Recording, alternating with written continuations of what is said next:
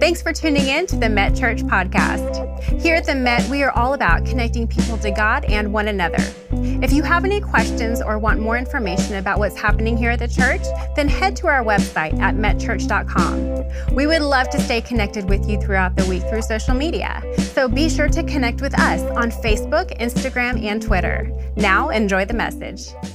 Good morning, everyone. Luke 21 28 says, Lift up your heads, your redemption draws nigh. It doesn't matter what the news is. The good news about the bad news is Jesus Christ is coming again. And I tell you all the time, this is the only hell you're ever going to go through. You're going through it right now. We're going to a place called heaven, and it's as real as Fort Worth, Texas. And so we just need to be ready for that wonderful event. Somebody asked a man on the street, they said, What do you think are the two biggest problems in the world? And the guy said, Well, first of all, I don't know. And second of all, I don't care. He said, Well, you have both of those problems. because ignorance and indifference are two of the biggest problems that the world faces today. Now, I'll be honest with you and say that we're all ignorant just on different subjects. But there are some things we should educate ourselves about, especially the things that pertain to eternity because we are people who are eternal beings. There'll never be a moment in time when you do not exist. The Bible says God breathed into man the breath of life, and man became a living soul. The idea is you and I are eternal beings. We're living in temporal bodies, but we will live somewhere in eternity. And so we should be educated and we should be interested in things of eternal value. And certainly we should never be indifferent about those things as well. Because I can tell you this morning as we began this series, these are things that should encourage a Christ follower. And these are things that should draw people who do not yet know Jesus to him. Because Jesus Christ, one day, just as he came at Christmas, we believe that, one day he is coming again. There will be a second return of Jesus Christ to this earth. Uh, in biblical terms, we call it eschatology. And what I'm going to do in this series is give you a little bit of a marathon of truth in sprint time. so I'm going to try to cover a lot of stuff, but I'm going to give you enough, I hope, to provoke your thinking to where you might want to dig a little deeper and dive a little more into this incredible topic that should absolutely encourage you as you prepare your hearts for what will absolutely be one day, and that is the return of Jesus to the world. Now, I'll tell you this morning, I don't know when that's going to be. I see these prognosticators and these people who get up. Remember, they had a billboard out one time about Jesus is coming. I don't remember what that was, you know. Uh, but anyway, they put, they put a date up there. Well, I look at what Jesus said in Matthew 24, and he warned his disciples. He said, Listen, in verse 36, of the day and hour in which I will return knows no one. Listen, Jesus said, Not even the angels of heaven, but my Father only. And Jesus reiterated it down in verse 42 of Matthew 24. He said, Watch, therefore, for listen, you do not know what hour your Lord is coming. Now, here's what I think about that. I think even if someone guessed correctly, he would change the time so that they would be wrong. because the Bible says no one knows. No one knows the hour, not even the angels of heaven. Now, here's what I know about the coming of Christ. You look in uh, Revelation 22 when John got to see heaven, he got to look over into eternity, and what a beautiful book that is. It's the one book of the Bible when you read chapter one that said people who read the book of Revelation are blessed. You're blessed by reading. You just read it, and God said, I'll bless you for reading it.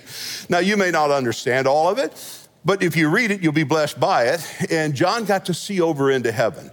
He got to see the things that will be. He got to see the eternal things about heaven. And John, in seeing heaven, concluded the book by saying, Even so come, Lord Jesus.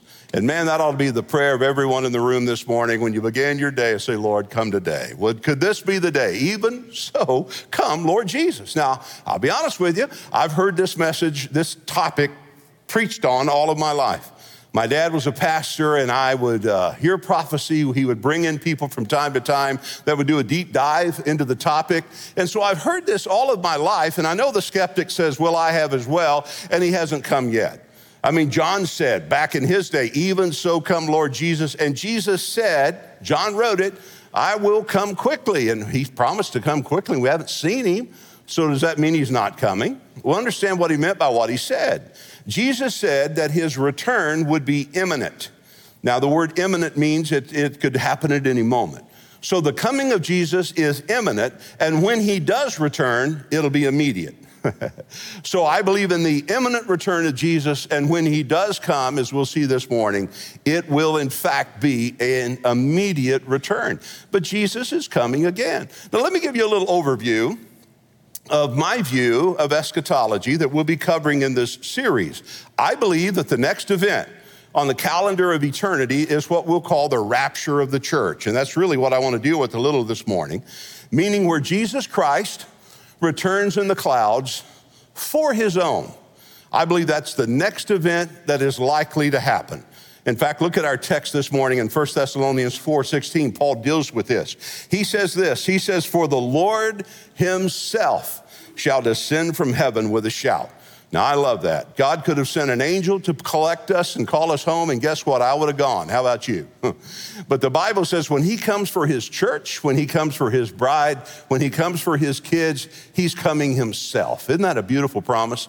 The Lord Himself will ascend from heaven with a shout, with the voice of the archangel, with the trump of God.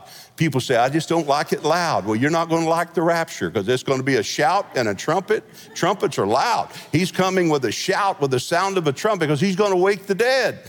Because the Bible says the dead in Christ shall rise first.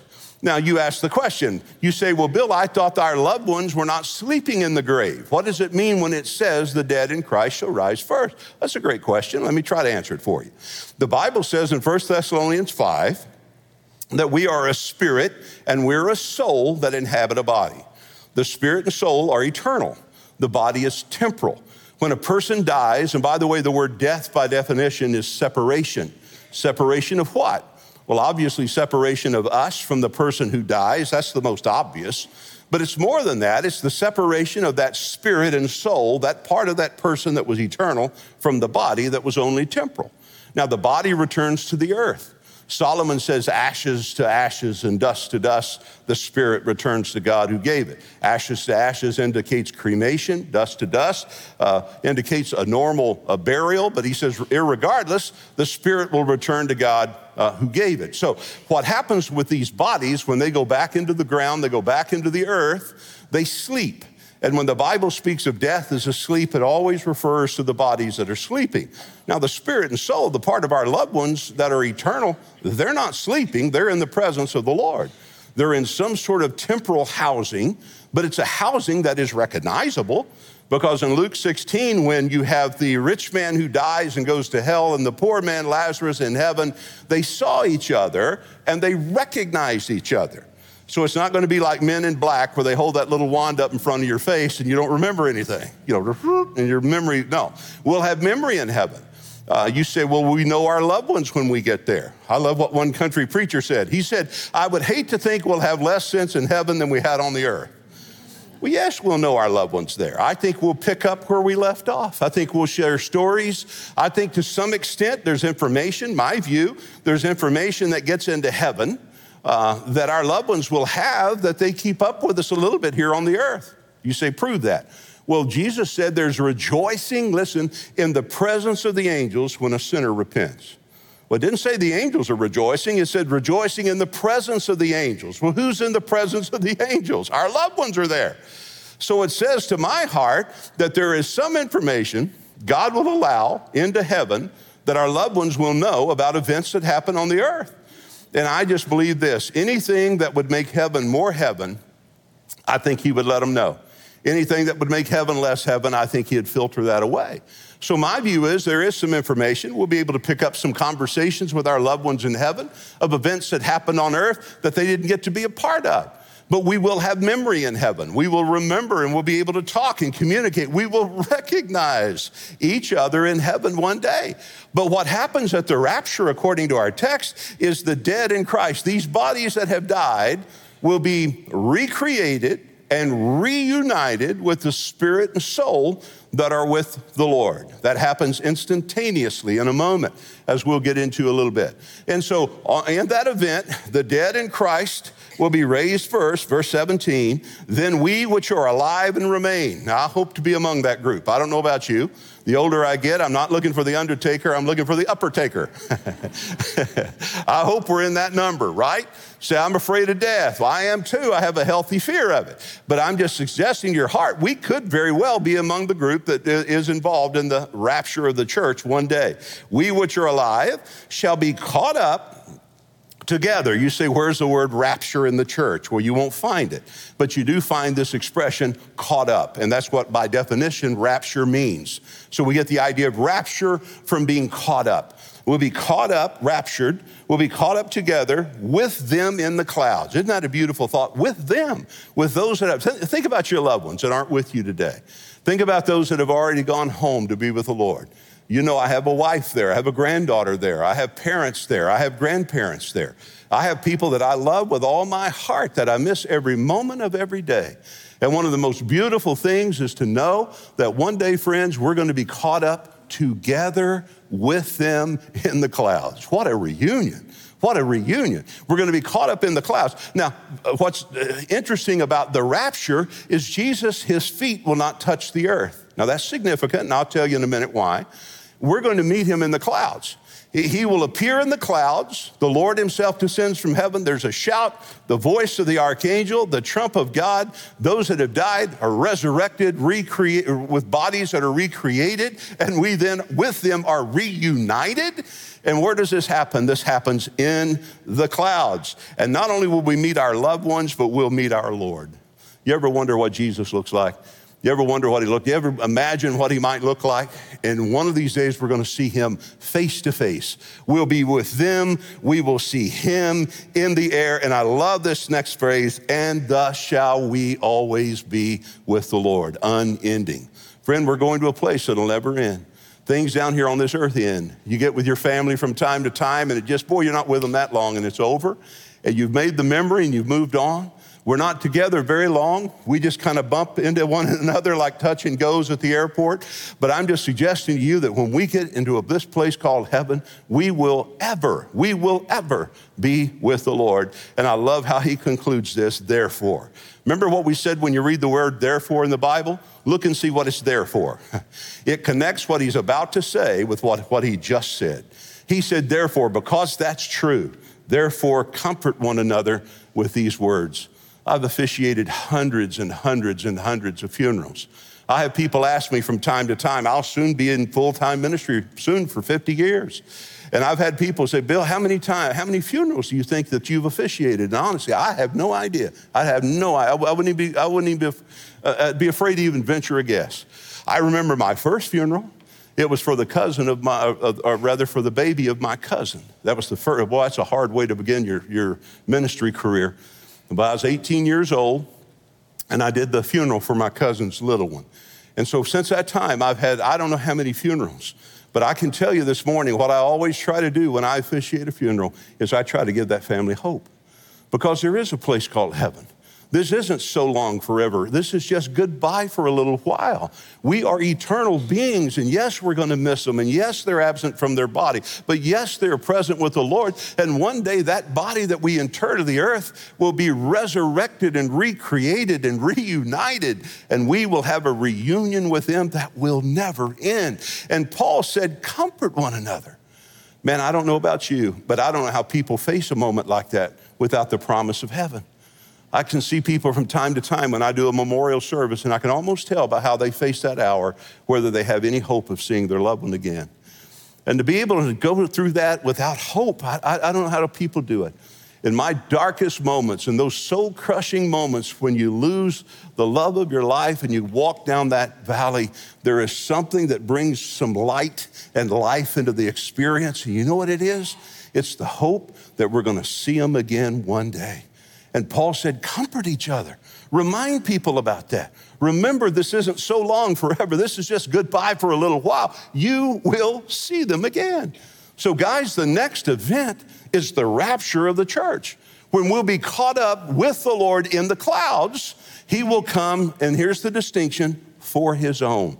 He'll rapture the church from off of the earth. Now, at that moment, here's the next part of uh, my eschatology understanding. We'll begin a period of time on the earth called a period of great tribulation. Now, God will leave behind a witness on the earth during that time of 144,000, and they'll be preaching to people who never had an opportunity to hear. It'll be the final warning to receive Jesus while there is time. And those saints that are saved during that period of time, the Bible says they go through great tribulation. In Revelation, when John got to see them, he'll say, Who are these and where did they come from? And the, and the elder in heaven will say, These are they who have their robes washed white in the blood of the Lamb. These are the great tribulation saints. So there'll be a number, no one can even number, that will be saved during the time of great tribulation, those who did not have an opportunity to receive Jesus. So the rapture of the church is gone. Great tribulation is happening on the earth. And following the time of great tribulation, the second coming of Jesus. Now, I know I've talked about the second coming of Jesus. It's different from the rapture. And all the prophecies in the Bible, by the way, point to not the rapture, but the second coming. And what's distinctive about it is when Jesus comes that second time, there's the rapture when he comes for his own, the second coming, he comes with his own. Now, according to the prophet Zechariah, when you read Zechariah 14, the Bible says his feet will touch the Mount of Olives. So we know kind of the point in which he's going to return. He's going to return at the Mount of Olives. And the Bible says now, at that point, the end of that seven year tribulation will be what we call the millennial reign of Jesus. Millennium is a thousand. It is a thousand year reign of Jesus on the earth. Now, we've been to the Holy Land, been to Jerusalem there just a few years ago with friends. And what you'll find from the Mount of Olives is you look over the holy city and you'll see the great wall that surrounds it. And you'll look down the valley of Kidron. And then there is that eastern gate that faces the Mount of Olives. Now, all of the other gates are open. You can go through them, but the eastern gate is closed. It's, there's stones. It's completely closed off. And if you ask a Jewish person there, why is that, why is that gate closed while all the other ones are open? And they'll tell you the Messiah one day is coming. And when the Messiah comes, he's going through that gate to establish his, uh, his uh, throne upon the temple of David. That's where he's going to happen. Now, they're looking for him to come the first time. I'm looking for him to come the second time. And so he'll go through that eastern gate, establish his throne, and for a thousand years, we'll have what, what is called the millennial reign of Jesus on the earth. That's when the swords are, are, are beaten into plowshares and the lion lays with the lamb, and we study war no more. And we'll get into that one weekend. And then at the end of the thousand year reign, you've got two significant judgments. One is the judgment seat of Christ, where all of those since the time of Adam are brought before God, those who rejected Jesus, and they hear the final condemnation depart from me. You've worked deceit. I never knew you. Matthew 7 21.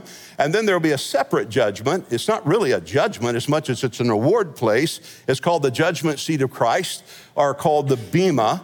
Bema it was where the Greeks had the Olympic Games, where they would have the, uh, uh, the stands where the medals were handed out and the rewards were given. And that's what that represents. One day we'll stand before God, not to be judged, all the judgment took place at the cross. We'll stand before God to give an account of our lives. What did we do with what we had? What did we do with our resources? How did we treat our family? How did we treat our fellow man? We'll either gain reward or lose reward, according to 1 Corinthians 3. So that happens at the end of the millennial reign. And then, I mean, at the end of those judgments. And then the Bible says, well, that happens at the end of the millennial reign, then the judgments. And then you have God creating a new heaven and a new earth and then the beginning of eternity will start. You and I will spend eternity with God forever. Now, that is a snapshot, a quick overview of my view of eschatology. Now, I can tell you where I am progressively in this. I am what is called a pre tribulationalist, meaning that I believe Jesus Christ returns for his church prior to the tribulation meaning that I don't think you and I will go through that seven year of great tribulation. I think the rapture happens prior to the tribulation. Now, there are some who believe, uh, because there's a significant event that we'll talk about later, uh, that happens three and a half years into that seven year. And some believe, based on that significant event that happens three and a half years, that that's where the rapture happens. That we'll go through three and a half years of great tribulation. then there'll be the rapture of the church. They refer to themselves, obviously, as mid tribulationists. Uh, and then you have those third group who believe in post tribulation, believing the church will go all the way through the Great Tribulation. Then you have the second return of Jesus and establishes the millennial reign, post trib. So I'm a preemie. I'm a preemie. Um, and people don't always agree with me on that, but that's okay. They're wrong about other stuff. But I'm a, I'm a, I'm a pre tribulational. And then the second part of that is I am a pre tribulational, pre millennialist. Uh, I believe that all takes place, place prior to the return of the Lord. So I'm pre trib, pre millennial. Now, there's two types of views of, of the millennial reign. There is a premillennial, my view, which Jesus returns prior to that event, establishes his throne on the earth for a thousand years. We rule and reign with him. I'm, I'm pre-millennial, believe that he'll, he'll come prior to that. Uh, but there are, uh, there are um, amillennialists, amillennialists. Uh, anytime you put ah in front of the word, it negates the word. For example, uh, you have a museum. It comes from the idea of muse. Muse is to think. So a museum is a place where you should go to think. But if you put ah in front of the muse, you have to be amused, which is to be made not to think, which we understand that, right? So to be amused means I'm experiencing something that I'm not really having to think a lot about. So an ah millennialist just means I don't believe in a millennium. That's all it, the term means. So I'm pre-tribulational, premillennialist. I believe those events will absolutely happen, and I believe we are right at the precipice of seeing the rapture of the church become a reality. And the first thing I would have you consider as we process through this for the message this morning is what I'm calling the signs the signs of his coming. Are there signs? Are there things we can look at that indicate this event is near? And I can tell you there are many. Uh, Jesus said in one place, it'll be as the days of Noah were. Uh, that the coming of the Son of Man could be. And that takes us in a, a, little different direction. And I, for time's sake, I went to Matthew 24, where his apostles asked him, what are the end of this, what are the signs of the end of the time? And I broke it down into four things just for time's sake that would help us wrap our heads around these signs of the coming of Christ. Uh, Jesus said, number one, you will see deception in the earth. And he's speaking there in Matthew 24, verses four and five, he's speaking of spiritual deception. And I don't think we've ever seen a time in which the devil has done more to try to deceive people when it comes to their spiritual lives as what we're seeing now. Some people just throw up their hands and say, I don't think anybody can know. I, I just think you'll never really fully understand how to go to heaven. Uh, I had one guy say, I just think at the end, you stand in front of a big scale and God weighs all the good you've done against all the bad you've done. If one outweighs the other, you go to heaven, the other, you go to hell. Well, man, I'd hate to live my life not knowing with that kind of uncertainty. And the Bible, especially when I read Romans uh, uh, uh, 3.23, when it says all have sinned and come short of the glory of God, and read Romans 6.23 that says there's none good, no, not one. And then I read Isaiah when he said all of our righteousnesses are as filthy rags. I'm thinking the scales are already tipped against us. I don't like my chances. And so instead, I find myself at the cross saying, Jesus, I accept your payment for my sin, and I don't believe you're one of the ways to heaven. I believe you are the only way to heaven. And so there is a very distinction when it comes to what we believe that merits salvation, and we don't, we don't have to be deceived by it. Uh, somebody said, well, you know, they're all different roads, but they're all end up in heaven. Well, that's a sweet thought, but it's just not biblical. Uh, if you go to DFW Airport and we get out of this service and you want to go to Denver, can I tell you something? Every plane ain't going to Denver.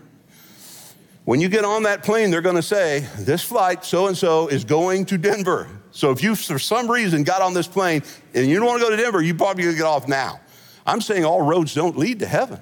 Jesus made that clear when he said in John 14, I, he said, am the way, the truth, the life. Not one of many, the, meaning I am the only way to heaven. And then he said, No one comes to the Father except by me. But guys, we're living in a day where deception is everywhere and people are so confused when it comes to spiritual things. He said that's one of the signs you can tell we're getting to a point where Jesus will return. Another thing is disputes. Matthew 24, verses 6 and 7. The Bible says you'll see wars and rumors of wars going on all around you. I read an interesting stat. It's pr- uh, produced by um, uh, a, a, group that studies these kinds of things and track the numbers of wars that are in the world. They said before World War II, there were 2.6 wars every year. Now we're seeing more than three wars every year, major wars worldwide. And right now, as of today, while we're in this room, there are 32 different wars going on somewhere in our world right now where people are fighting conflicts and wars. And that's another sign. Jesus said, when you see wars and you see rumors of wars, and this is happening in your world. So, deception, disputes. Third one, devastation. He talks about it in the natural world, Matthew 24, 7, where you're seeing food shortages, you're seeing the outbreaks of diseases and all these crazy variants that's going on in our world. He said that's a sign, that's a sign you can look to that the end is near. Fourth is destruction uh, Matthew 24, 7. He talks about the martyrdom of those who follow their faith. Uh, a study by, in 2021 from the World Watch List reported in 2021, there were 340 million Christians living at a high level of persecution and discrimination. Of that number, 4,761 had been martyred. 4,488, I'm sorry, 4,488 churches were attacked in 2021 and in 2021, 4,277 Christians were either detained or they imprisoned without trial. So I'm just saying, guys, if you don't even look at the Bible, you just take your newspaper, you have to come away saying, this thing can't continue to go the way it's going without something changing. I think I told you, maybe I told the first service, that I think my, my view of this is one of two things has got to happen. Number one, Jesus is going to return sooner than later. Our number two, we're going to see a spiritual awakening in our world, a return to God. So all of these things really tend to point to the fact he's coming again. I read a, a report from the University of Oxford, their uh, Future of Humanity Institute, and here was a summary of their report. They said, listen, there are more papers about dung beetle reproduction than human extinction. And then they concluded, we have our priorities slightly wrong. Another group of scientists say a self induced catastrophe such as a nuclear war, a bioengineered pandemic, or threats from space and geologic uh, upheavals threaten us all as well. So, the scientific community who study these things are saying we're headed towards some kind of a culmination of some sort of a cataclysmic event, and these are not religious people at all, most of them. And then in Romans 8:28, I'm sorry, Romans 8:22, Paul wrote, "For we know that the whole creation, listen to this, groans and labors with birth pains until now." Paul said, Man, the whole world is kind of laboring and groaning as it ages and gets older with a depletion of an ozone layer and all the things we're seeing in our world. What I, what's my point? In summary, I'm saying, according to Jesus, these are all signs that we're headed toward the return of Jesus to this world. So there's signs of his return. Let me give you the second one hurriedly. You have the surety of his return. How certain am I? Well, in the Old Testament, there are 1,200 times that the Old Testament prophesies concerning the second coming of Jesus. Now, it talks all throughout the Old Testament about the first coming, that's he's coming as Messiah. This is the second coming of Jesus when he's coming to rule and reign. The first coming, he came to suffer and die. The second coming, he'll come to rule and reign, the millennial reign.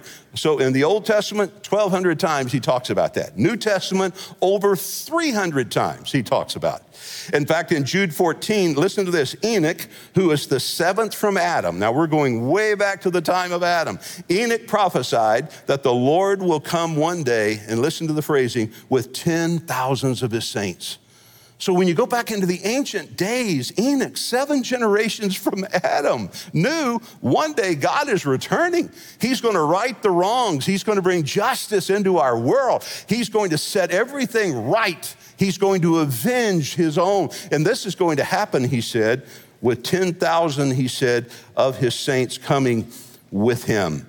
And then Jesus, as I told you earlier in John 14, 6, him, Jesus himself said, I will, I will come again. He told them, he promised that. I love what Acts 1.11 talks about. Remember after the resurrection, you had the ascension of Jesus where he ascends out of the sight of his apostles. And the, here's uh, Acts 1.11, men of Galilee, an angel said, why do you stand looking into heaven? This same Jesus who was taken up from you into heaven, listen, will come again in the same way as you saw him go into heaven.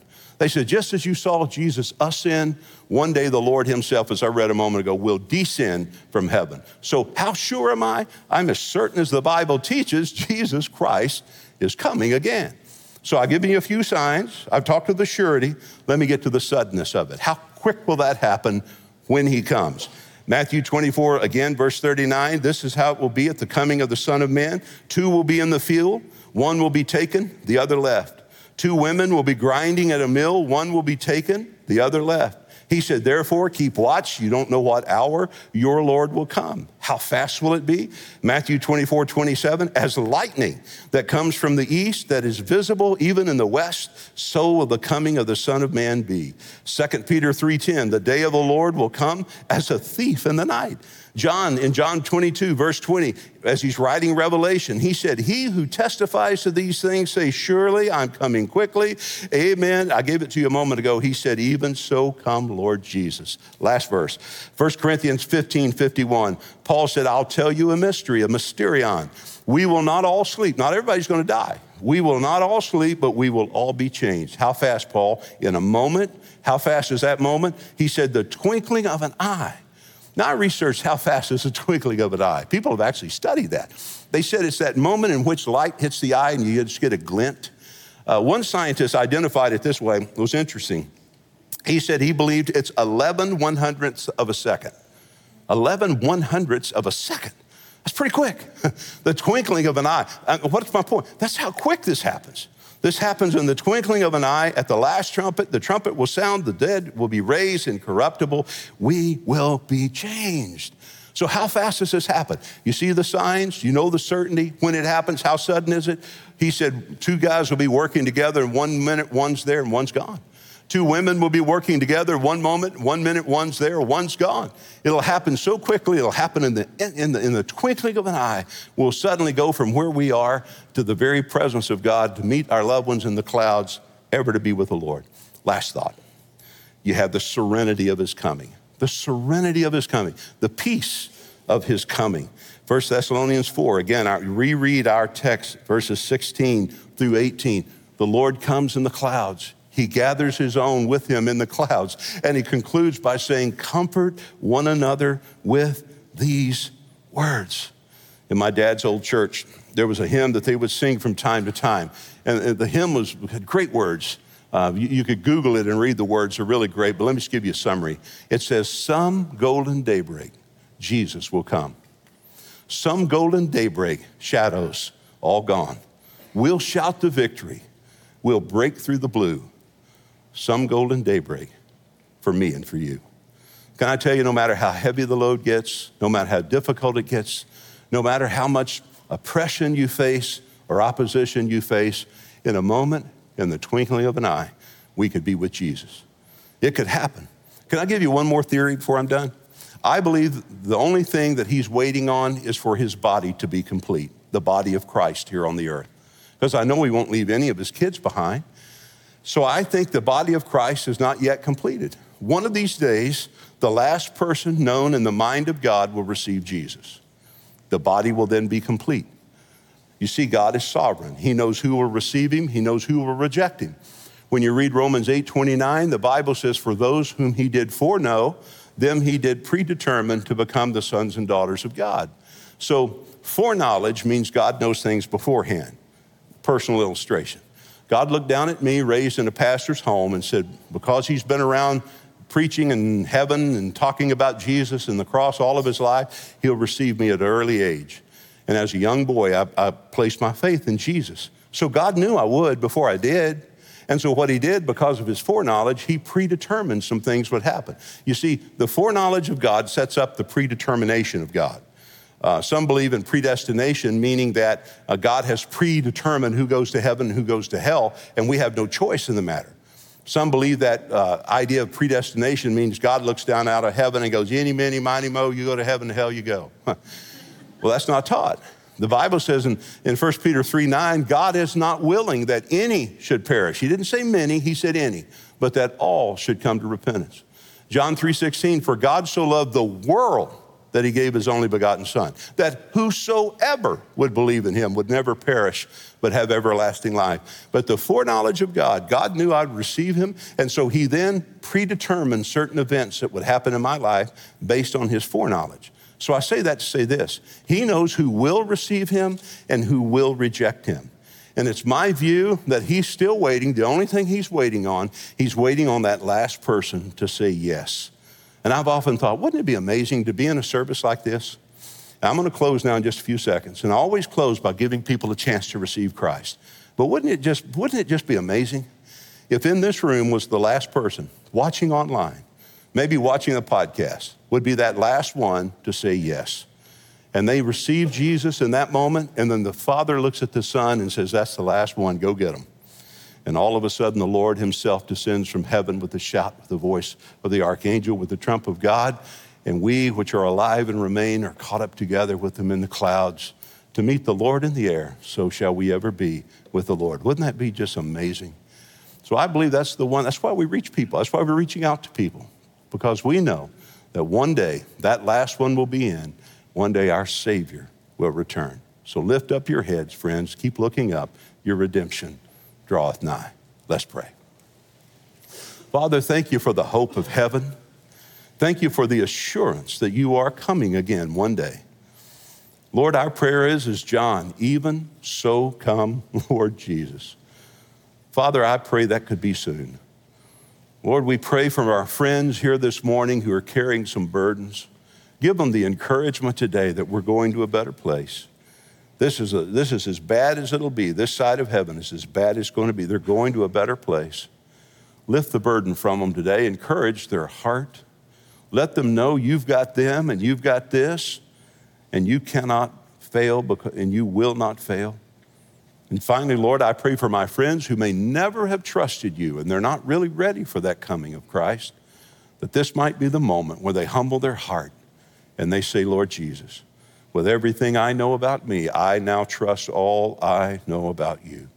Come into my heart, forgive my sin. Even so, come, Lord Jesus. In your name we pray. Amen.